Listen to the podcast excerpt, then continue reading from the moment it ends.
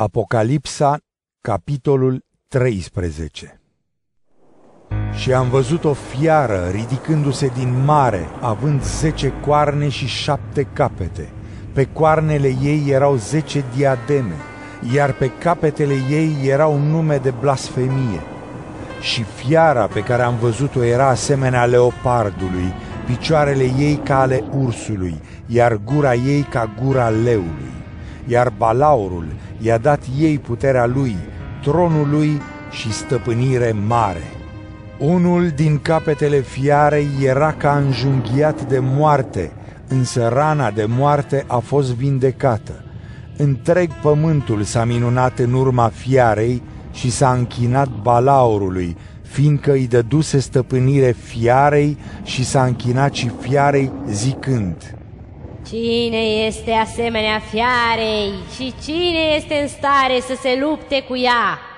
Și fiarei i s-a dat gură să grăiască vorbe mari și blasfemii și i s-a dat stăpânire să lucreze timp de 42 de luni.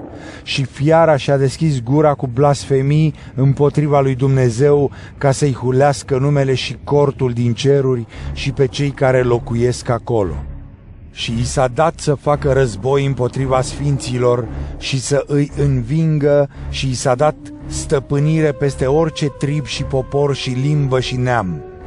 Și îi se vor închina toți locuitorii pământului ale căror nume nu sunt scrise în cartea vieții mielului înjunghiat de la întemeierea lumii. Dacă cineva are urechi, să audă. Dacă cineva trebuie să meargă în robie, în robie va fi dus. Dacă cineva trebuie să fie ucis cu sabia, cu sabie va fi ucis. Aici este răbdarea și credința sfinților. Și am văzut o altă fiară ridicându-se din pământ.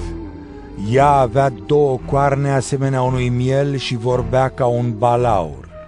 Ea lucra cu toată puterea primei fiare înaintea ei și făcea ca pământul și locuitorii lui să se închine fiarei din tâi, a cărei rană de moarte fusese vindecată. Făcea semne mari și făcea să se coboare chiar și foc pe pământ înaintea oamenilor și îi înșela pe locuitorii pământului prin semnele pe care i-a fost dat să le facă înaintea fiarei, poruncind locuitorilor pământului să-i facă un chip fiarei care fusese rănită cu sabia și totuși trăia. Și a primit putere să dea duh chipului fiarei, așa încât să și vorbească chipul fiarei și să facă să fie uciși toți cei care nu se vor închina chipului fiarei și îi silea pe toți, mici și mari, bogați și săraci, liberi și sclavi, să primească un semn pe mâna dreaptă sau pe frunte, astfel încât nimeni să nu poată cumpăra sau vinde decât dacă are semnul, adică numele fiarei sau numărul numelui ei. Aici este înțelepciunea. Cel care are minte să socotească numărul fiarei, fiindcă este număr de om și numărul ei este 666.